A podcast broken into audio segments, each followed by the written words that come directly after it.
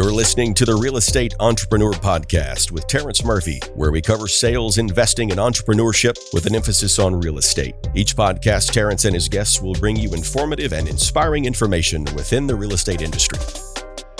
Welcome to another episode of the Real Estate Entrepreneur, where we talk all things real estate, sales, investing, and entrepreneurship. And excited to uh, introduce my guest. Before we get into that, we got some really good topics to talk about. There's a lot happening in the real estate space, a lot happening with interest rates. And so this is going to be a really good conversation. Now, this season, we're focusing more on multifamily. So, multifamily uh, syndicators, multifamily developers, lenders in the multifamily space. So I think this is a perfect time to have this conversation. But before I go any further, I want to introduce my guest today. Ben Fraser is the Chief Investment Officer at Aspen Funds, merging analysis and client service. He excels in innovative investments and has an extensive experience in investment management. Ben is the co host of the Invest Like a Billionaire podcast with his father and Aspen Funds co founder, Robert, and co founder, Jim Afusio. Ben previously worked as a commercial lender and First Business Bank as a commercial credit underwriter for CrossFirst Bank. He also contributed to growing institutional managed accounts at Tortoise Capital Advisors. Ben holds an MBA from Azusa Pacific University and a Bachelor of Science in Finance from the University of Kansas, graduating magna cum laude. He's a valuable asset to the Aspen Funds team ownership, repositioning, and management of apartment communities in U.S. markets of growth and stability. Let's welcome him to the show today. Thanks for having me on, Terrence. Man, I appreciate you being here. We're going to be talking about your Aspen's funds and some of the things you're doing, talking about your background in real estate. But before we do, I always start off with a quote. This one's short. It says, Your mind is like a bank. What you deposit is what you can withdraw. Simple, easy. Guys, you got to make sure you are investing the right things in into your space and into your world. But one of the things we got to pay more attention to is what we're intaking on social media, radio, TV, podcasting, meditation, whatever. If you're religious, if you're getting in the word of God, whatever it is, Make sure you're intaking the right things. And then the last thing I'll say is make sure you are around the right people because your crowd is um, gonna really your your vibe attracts your tribe. So in one minute, two minutes short, uh, give us your history. How did you get to this point, and how did you become a real estate entrepreneur? Well, I love that vibe is uh, tracks your tribe. I've never heard that before. I like it. Yeah. So my background uh, probably a little bit different than you know a lot of real estate syndicators or active real estate investors. So I went to went to college, got a finance degree, got an MBA, and uh, actually went into kind of corporate finance for a while, uh, helping kind of an asset manager grow their funds, working with institutional investors, and then shifted over into commercial banking. So I was a commercial banker, um, underwriter, and then a lender for several years, and really got to see under the hood of a lot of the most successful uh, clients of the bank. And so, one of the, the great things about being an analyst and a lender is you get to get all the personal financial statements and tax returns of all these borrowers, right? Yep. And so we got to do the full underwriting. But from my standpoint, as a young, you know, hungry uh, guy wanting to grow and learn, seeing what all these successful people were doing and after many years of doing this, you know, the common denominators were either they were business owners or they had invested in a lot of real estate and likely both. And for me, it was kind of a pretty big light bulb moment that, you know, I want to get into the real estate space and you know do bigger deals because a lot of these individuals I was um, banking were you know bigger developers or investing in commercial real estate um, or business owners. And so then shifted about six years ago into the private equity world. And just as you know syndications were becoming super super popular um, started try, trying to raise capital and uh, had no idea what I was doing. Uh, we started doing these like dinner events trying to raise money for our funds and just completely flopped. But uh, learned some things over over the past past couple years have since raised about 150 million dollars in uh, investor capital, all from kind of retail accredited investors. Um, and my role uh, now is chief investment officer. So I've kind of shifted from pure capital raising to kind of deal sourcing, deal structuring, and um, managing capital and asset flow. Congrats, bro. So I want to I want to stop there. First off, 150 million raised.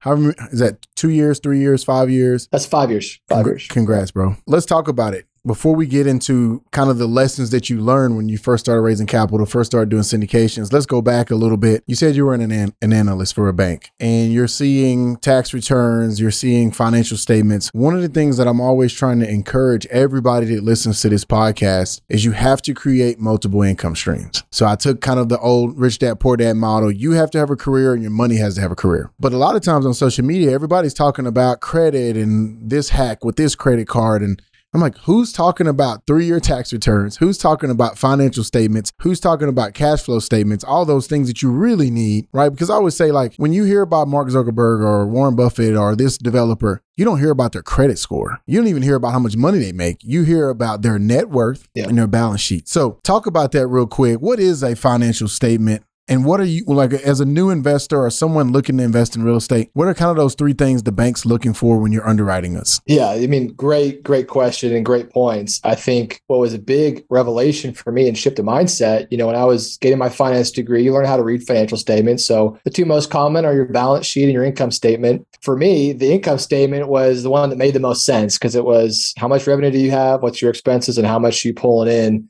every year. And from an individual standpoint, that's, you know, what's your adjusted gross income? What are your expenses? What's your tax bill? And that's reflected on the tax return. But what I ended up finding is a lot of these business owners and especially real estate investors, they were showing very little income on the tax returns, right? I and, knew it was uh, coming. Yeah. And so people that understand that, that was really confusing to me because I'm like, why are we giving these guys $10 million loans and they like had a negative million dollar loss last year, right? That just did not compute. So then it was that shift to understanding the balance sheet and how much more important that that is. And I think just as, you know, those that are in careers and just the, you know, traditional financial system teaches us to think about how much money do I make every year and how much can I take home? And that's that's like step 1.0, but if you're thinking like an ultra wealthy investor, if you're thinking like the uber successful, they're trying to minimize the amount of income that they're generating, right? At least on a tax basis, and maximize their assets because banks look at assets. Banks want to lend against assets. Now they want income because income is their primary source of repayment, but they're also looking at uh, what's the collateral? What do I have to lend against? And that's probably the bigger, the bigger thing and the more important thing. And so this kind of shift to what I call a balance sheet mindset, which is not just maximizing your earnings, but maximizing your net worth, maximizing the assets that you can have ownership of, which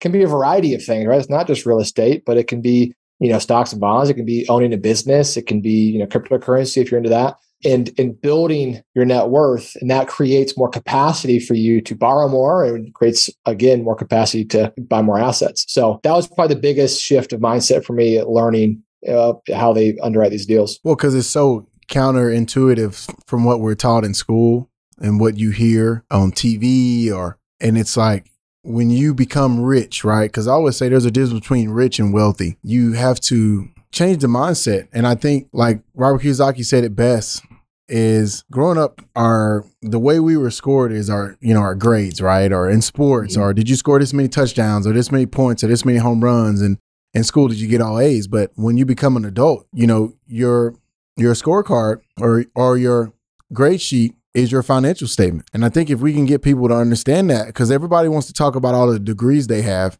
and how much money they make. And we know people making millions of dollars and they have no assets, no income producing assets, no net worth, no anything. They make a lot of money, but they spend it. And so that's why we, man, when I'm a real estate entrepreneur, I'm pounding my real estate agents on the head. Okay, you sold 35 million last year and you made 1.5 million in GCI. But how many income producing assets do you have? What did you do with that capital? Did you just go buy another Lamborghini or whatever. I'm spending it all on Zillow ads, right? So I'm always pushing people on try to trying to create this. So my question to you as a, a young underwriter, what would you say the percentage of assets to net worth that is a good balance? Is it like, hey, if I'm worth 100 million, I should have 50 million net worth? What's that ratio? Because that's something that a lot of people don't talk about either. Yeah, I mean that's, that's a great question. It, it's probably hard to say a you know general rule of thumb. You know, if you're in the kind of Dave Ramsey camp, you know the asset to debt ratio would be 100%, right? and I, I, think it's, I, I kind of view it as what is the stage of your career, right? Because when you add debt, you add risk. Yep. But if you do it smartly and if you're using debt or leverage against appreciating assets or assets that are income producing, your risk is a lot less. So you know, we can kind of the, the, whole good debt versus bad debt argument. Um, I think people intuitively understand that, but you know, I, I, think it's really a personal preference. And for me, as someone who's younger and wanting to build my net worth, I'm okay taking a little bit more risk to continue to to buy more assets, especially assets that I believe in, that I can control, that I can appreciate and force appreciation in. Um, I'll do that all day long. You know, I, did, did a lot more when interest rates were you know three and four percent you know less so now but I, I, think that that's a winning formula i think a percentage yeah, i think staying i mean let me think, think about mine or a couple of my partners, we're probably, I'd probably say 50% is probably uh, a, yep. an easy rule of thumb. Yeah, I think so. I think that to me it should be once you start kind of getting over that, you start kind of getting out over your skis especially and like you said appreciating assets versus income producing assets is very important. So now i wanted to just tackle that because i feel like that's a conversation you don't hear a lot about. It's nothing sexy about a financial statement right? Or debt to income ratio or building a net worth. But once you start building it you're like wow my net worth went up this much without doing all the extra effort because those assets are creating that you know phantom income which creates uh, value. So no, that's good. Bro. I think one of the kind of minor thing I always like to talk about, you know, with this balance sheet mindset, if you are taking the income you're earning, you're buying assets, especially ones that are appreciating over time, or that you can, you know, force appreciation, whether that's through a business or through, you know, value add real estate project or whatever. You know, what I've found is I've studied a lot of ultra wealthy because uh, our podcast is called Invest Like a Billionaire, and so we're studying what are the ultra wealthy doing. A lot of them, you know, if they don't have active income, they are actually using their assets and they're they're leveraging against their assets to have non-tax events, right? So part of the way that they can generate, you know, zero income is through net losses and depreciation, all those kind of things. But also, they don't want to realize the gains, right? So mm-hmm. as you're continuing to Uh, accumulate assets the beauty is you can tap into the equity of those assets through through leverage and you can use a lot of different strategies there. So i think again you know shifting that balance sheet mindset there's so much more possibilities that you can do to to create even more wealth with the assets you already have. No i love it I love it. I want to pivot, but first off, what's the name of the podcast? I want to give it a plug, and um, and then as, as, you give it a plug, what would you say in doing the podcast and the the topic you just talked about? What are the top five things that the wealthy or the billionaires are doing to create wealth, or to create asset protection, or create tax strategies? What would you say? Hey, here's my top five. Just kind of blanket stuff, but yeah, let's talk about the podcast real quick, man. Yeah, I appreciate that. So it's called Invest Like a Billionaire. Our kind of thesis is, you know, the ultra wealthy are investing differently than the average retail investor, right? And the biggest, the biggest difference, the number one thing I would say is alternative assets. Um, and so we focus primarily on real estate, but also on private equity and venture capital um, and hedge funds those are kind of you know the big the big three or four. And generally as, as we've studied this you know uh, yale endowment is a great example of a pioneer in this space. There's tiger 21 global which is a big group of ultra wealthy investors that publish their portfolio allocations quarterly. And you can see on average at least 50% of net worths are not in stocks and bonds. In fact usually about 25% um, are in stocks and bonds uh, and the rest is in alternative assets and usually a pretty big allocation to real estate and a pretty big allocation to private equity. And if you think about the average kind of retail investor, we'll call them, say they got a million dollars, a couple million bucks. They've been in the traditional financial system. They've been told to just buy and hold mutual funds, you know, until they can retire at 63. And that's not how the ultra wealthy are investing, right? And so um, that that's kind of what our whole goal is: is educating around primarily alternative investments that that these folks are using. No, I love it. So, you know, like you said, stocks and bonds, uh, real estate, private equity. Let's chat on that real quick. And then I want to pivot to what you really are here to talk about, which is some of your syndication stuff, some of your fun stuff. And then I also want to hit the bank kind of situation that we're in right now. So before we sure. pivot to that, private equity, right? What what is the difference? Now obviously I know these, but what is the difference between venture capital, private equity versus more established syndication type stuff? Or what would you say are the sectors in private equity that you that you're seeing with the kind of accredited investors, not the big hedge funds and endowments and uh, family offices, but more of the, like you said, commercial or consumer uh, accredited investors. Yeah, I, I think the word uh, private equity it, it gets used interchangeably for a lot of different things, so it can be confusing to people. I, I think the simplest way that I think about it, private equity can include real estate, right? So we private equity real estate, but more commonly it's it's used to refer uh, to buying businesses a lot of times with debt. And a lot of the, the strategy most common strategy is buying an existing mature business that's maybe underperforming owned by mom and pop owner. You consolidate them you kind of professionalize them optimize them and then sell them as a bigger package for a better equity multiple. So that's that's kind of the bread and butter private equity strategy. In a lot of ways, it's actually very similar to real estate um, in that it's priced off a multiple of net operating income. There's kind of value add strategies, like I kind of just mentioned, where you're going to buy underperforming businesses and then you're consolidating businesses in a certain industry and you create value by doing that when you create scale because you can sell it to kind of a, a bigger private equity firm at a, at a bigger multiple and you can add some debt so a lot of times you can you can purchase these uh, businesses with debt and so you can create kind of positive leverage and you can force appreciation through those optimizations and through increasing NOI. Um, so that's probably the most common. Venture capital is is similar where you're investing in businesses, but a lot of times they're a much earlier stage. So private equity, you know, bread and butter asset is a mature business. A lot of times in a heavy manufacturing or kind of blue collar type business. Whereas venture capital is usually more sexy, a little bit more high tech, a little bit earlier stage. You're kind of shooting for the moon. You hope you get 100x uh, on one of the investments in the fund. And if all other 50 go to zero, you're okay with that because that one did 100x. So those are kind of the, the different, different, different strategies. And from an allocation standpoint, what was interesting, in a lot of the research we've done is a lot of these ultra wealthy investors have as big an allocation in private equity, so traditional private equity, which is buying mature businesses, as they do in real estate which was really interesting. And personally, I've not invested a lot in private equity. I've actually done more in venture capital, but that's just risk tolerance and yeah. kind of the deal flow I have access to.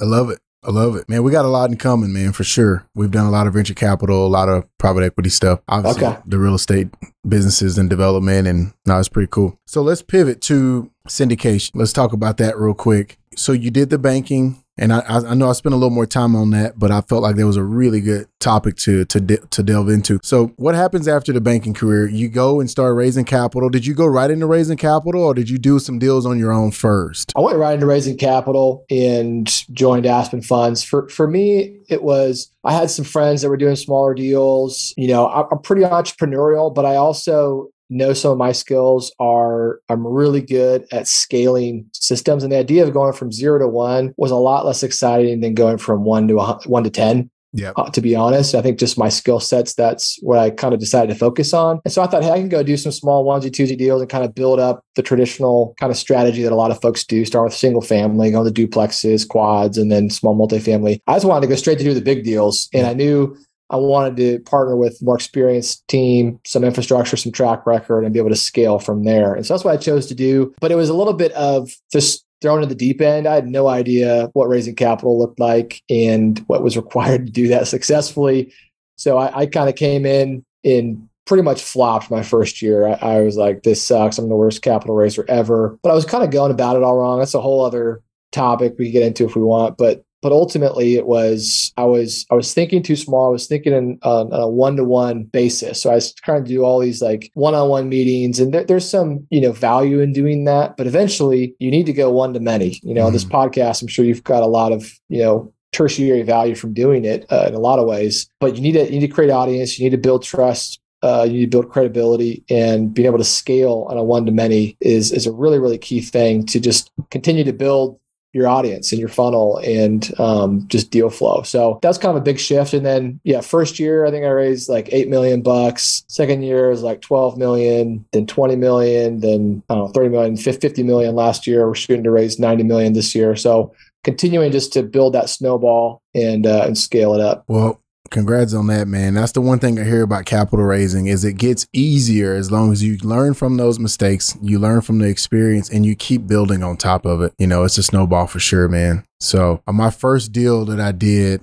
which I just started doing capital raising. Everything we've done for 18 years, real estate acquisitions and business has just been me and my wife. But I started raising two years ago and I raised 5 million bucks on our first deal and I had to do it in two weeks. And, and and after doing that, I thought that's what every deal was like. And it was just, man, it was. I was like, if this is what raising capital is about, I think I'm gonna go back to just doing my own thing. I'm not up for that. so I raised five million bucks in like two weeks, bro, and it was just like, man, it was tough. Um, I mean um, that that that's uh that's legit. That that's very difficult to do, especially starting from from ground zero, man. Yeah, yeah, yeah. It was tough. It was a grind, brother. So I was like, there's got to be a better way. But um, yeah. So now what are we focused on with the fund right? Now you're a part of aspen. You're at the you know the front of the line of the company. Where are you guys at on total assets? Is there a niche that you're focusing on? And then why did you focus on that niche? Yeah so our approach is what we call macro driven alternative investments. That's kind of our little you know tagline. And the idea is we pay a lot of attention to economic tides. And a lot of people think you can't predict the future and they're right but you can a lot of times predict the direction that things are going by understanding economic, you know, so fundamentals and the supply and demand and what we call tides. Because a lot of times the, the the tides take a long time to to happen. And investments go in cycles. Every asset class goes in cycles. And so we decided, just based on our skill set, based on how we wanted to deploy our own capital, to not go after a single asset, but to go after multiple asset classes and partner with kind of the best in class operators in those in those asset classes, and then bring kind of the professional due diligence, asset management, fund structuring, capital raising to those particular deals. And so uh, we've invested in multifamily, uh, industrial, uh, self storage, uh, retail, and uh, we're actually about to launch an oil and gas fund, our our, uh, our third deal there in oil and gas. And so those are kind of our primary verticals right now that we're focused on. But for us, we're what I call asset class agnostic. We don't really have a dog in the fight for where we invest. We just want to find the best opportunities and really what I consider the best risk adjusted opportunities because you know every every deal i believe in every asset class needs to be normalized with the risk you're taking and so our strategy especially in multifamily has shifted quite a bit over the past couple of years especially the past year and how we're going about investing in multifamily and what types of deals we're looking for. Um, and it's you know more difficult to find those deals but we think they're going to outperform going forward. And then we're really looking a lot at development. Uh, we think there's a, a, very good case to be made for development right now. Uh, we're involved in several large developments, both in industrial and in multifamily. And then uh, kind of the non-real estate one, which is is unique, is oil and gas. We think there's a very very big opportunity right now um, in oil and gas, and uh, are putting together a large fund to go take out some middle market opportunities. Love it. So you guys are kind of doing like a thematic approach per fund, right? Hey, this fund's gonna be industrial, right? So you know when you're investing up front, you're indust- you're investing in an industrial f- industrial fund, and this one's self storage. And do you guys put a cap on that? Like, let's say, hey, or do you base it on deals, right? Do you say, hey, we're gonna go raise fifty million dollars to go invest in, in self storage, and then once we kind of backfill that. We're done. Now we move on to the next theme. Is that kind of what's your approach when you're setting up the funds? Because that's a question I get a lot. Yeah. So we actually have three different funds. Our legacy fund, and I didn't even talk about this. This is where we started the business 10 years ago, was in distressed debt. So we have a, we have a debt fund, uh, mortgage notes. Um, that fund has been going on for 10 years. It's an evergreen fund. It continues to operate uh, very, very well. That one's our biggest fund. And then we do ongoing kind of an annual real estate fund. And that, to your point, is a thematic fund, but we actually invest in multiple asset classes in that fund. So mm-hmm. we'll invest in industrial, multifamily are our two primary, and then uh, opportunistically in self storage and retail. Um, so all of our real estate kind of gets gets grouped into that that fund and we're kind of creating a nice allocation and mix between those asset classes. So you get a nice diversification across asset classes and, and deals. And then our our third fund is the oil and gas fund. So that's kind of how we we separate our three funds. Love it Love it. That's really good. Let's talk today's market, right? Interest rates are up at all time high. Obviously, you know, a lot of the syndicators were had floating debt, which I was telling people to get caps, get refinance, get locked in. I've been saying it for like two years, like, like just drumming, like drumming it up. Like, guys, we got to lock in this debt. And, you know, when debt's down, it's great. We're floating it. We're making even more spread, more margin. So here we are. What are your thoughts on the market as we sit today? Quarter two, quarter three of 2023 and interest rates. What are your thoughts? Yeah, I have a lot of thoughts and very, very similar to you. I actually just did a podcast that was released a few weeks ago called uh, Is There a Real Estate Syndication Bubble? And we kind of analyzed uh, an article that was on the front page of the Wall Street Journal. And you probably heard about this deal down in Houston, Texas, yep. uh, syndicator that pretty inexperienced. Just he raised a, a ton of money. Uh, he's a very good salesman but had a very bad business plan, did not buy any rate caps, had all floating rate debt. He used bridge debt to purchase this uh, these assets. Had no no back end team. It was just him. He ended up buying, I want to say, three or four thousand units over the course of uh, a year or two. And uh, these assets, you know, went downhill very very quickly. And he's had the bank just foreclosed, I think, on uh, 2,000 asset, 2,000 units, and uh, it's going to be a complete investor wipe. And the thing I think is so interesting about that story is I think it's kind of an extreme case, but I, I do think as I've been in the space for now six years raising money, you know, it feels like we've been in a little bit of a syndicator bubble, right? Where everyone and in, in their, you know, grandma and uncle decided they could raise money and, you know, do the syndication game and, and everything just goes up, right? You do a value add strategy, you go buy a class C or B asset and you just magically find value and you sell it a couple years later and you make 50% IRRs. The, the, the challenge is when the debt was, uh, the interest rates were so low and the leverage was so high, you could get very, very seemingly attractive financing from, from these bridge debt lenders, right? They would, they would fund you 80% of uh, the purchase price and 100% of your renovations. And, you know, it's non-recourse debt a lot of times. And so a lot of these syndicators, hey, it's makes it a lot easier. not to raise as much equity. Interest rates have been low for a long time. They're not going to go up ever, right? And so they went by interest rate caps. So I think on top of the exuberance that that drove down cap rates and especially multifamily, and I think class C multifamily assets, the the kind of ignorance of the capital structure, I think is going to cause a lot of heartburn because if you take a step back and look at real estate as a whole and what is the best beneficiary of inflation, it's real estate, yeah. right? Real estate probably most closely tracks inflation of any asset class. And so from a long, long-term perspective, I, I think uh, inflation is going to do wonders for real estate. The challenge is a lot of these deals were done with poorly structured debt,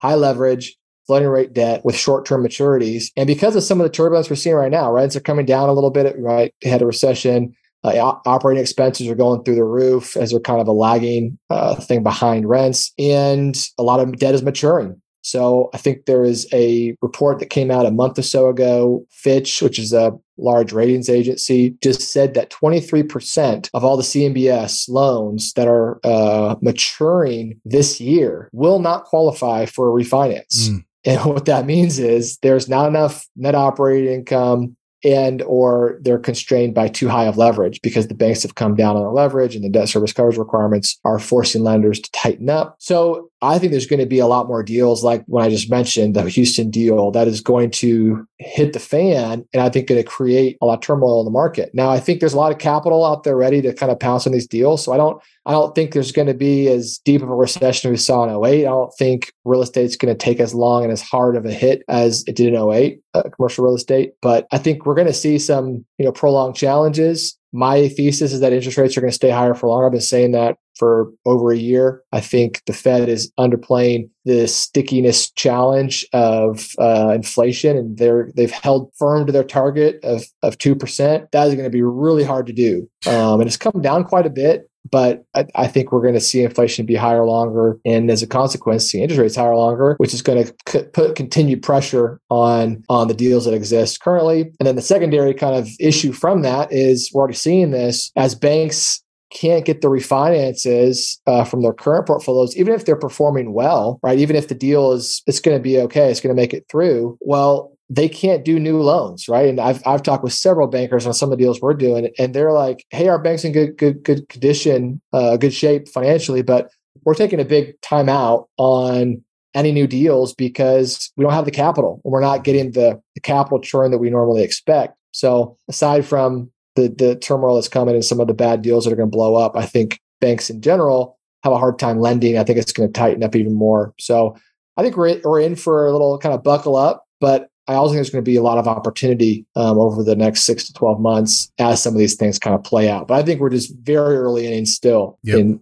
I hate to say that because I, I love for interest to come down you know, next week, but I don't think it's the case. Yeah, I've been hearing in the commercial sector survive till 25 for sure. So yeah, it's to be tight. And I think where it's, it's differs, I mean, you've probably seen a couple of those movies, Hollywood made movies about 08, like The Big Short and some of those movies like that. You know, it was a lot of individual buyers. It was people who had no balance sheets, no no income, and getting zero zero percent down loans floating rates. So, you know, they were upside down as soon as their appraisal value went down 10%, right? But I think now, like you said, this guy, let's just talk about that real quick the Houston deal. There's a line around the building of capital they can buy that like tomorrow. And so when we got flooded back on the market in 08 with residential homes, that's why it's foreclosures and short sales and we didn't have enough we didn't have we didn't have enough qualified buyers to take it down. But like last year, for just for the residential market, 32% or 33% of the houses purchased in Texas was private equity. So that's just the houses. So man, we get into these commercial assets,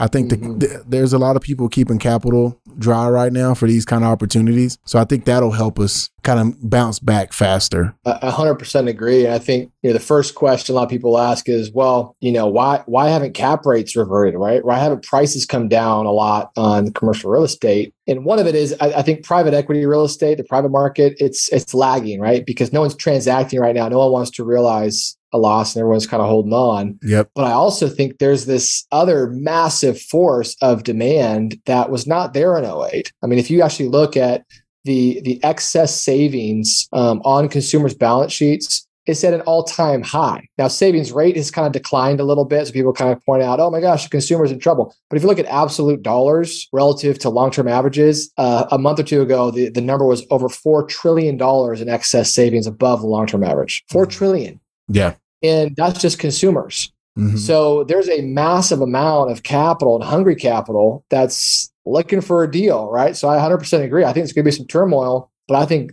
those deals are going to get get snagged up, and I think that's going to. I think it's going to be harder to find deals, but it's also not going to create a huge, deep recession that takes you know a decade to get out of. Hopefully, the the Fed doesn't jack something up, but I, I would I would largely agree with you on that. No, that's good, man. Well, man, this has been great. I want to get to my final questions. I send a lot of questions, and sometimes I just freestyle like I did today because I like really just talking shop. so, moonshot, right? That's one of the questions we ask: is what is your moonshot like for you? What's one dream or goal that others think is impossible or crazy to achieve? And it can be personal, it can be professional. But like, what's your moonshot personal? Well, I, I brought a lot of moonshots as it relates to business. We're trying to 10x in five years. So, first five years we 10x, next five years we 10x and we're looking to to raise a billion dollars over the next five years. And so that's kind of the moonshot goal. And uh, just got a book. I haven't listened to the whole thing yet, but it's called 10x is easier than 2x. And I think just the the the mindset shift from trying to think incrementally to trying to think exponentially is actually easier. And uh, the payoff is obviously exponential versus incremental. And so that's kind of the business goal that we're we're shooting for and on our way to do. And hey, even in a down market and a challenging market, we're going to keep plugging away and, and raising raising the money. Yeah, you got that, bro. And then I always have my guests on Real Estate Entrepreneur podcast to you know recommend a book. And um, you did Raising Capital for Real Estate by Hunter Thompson.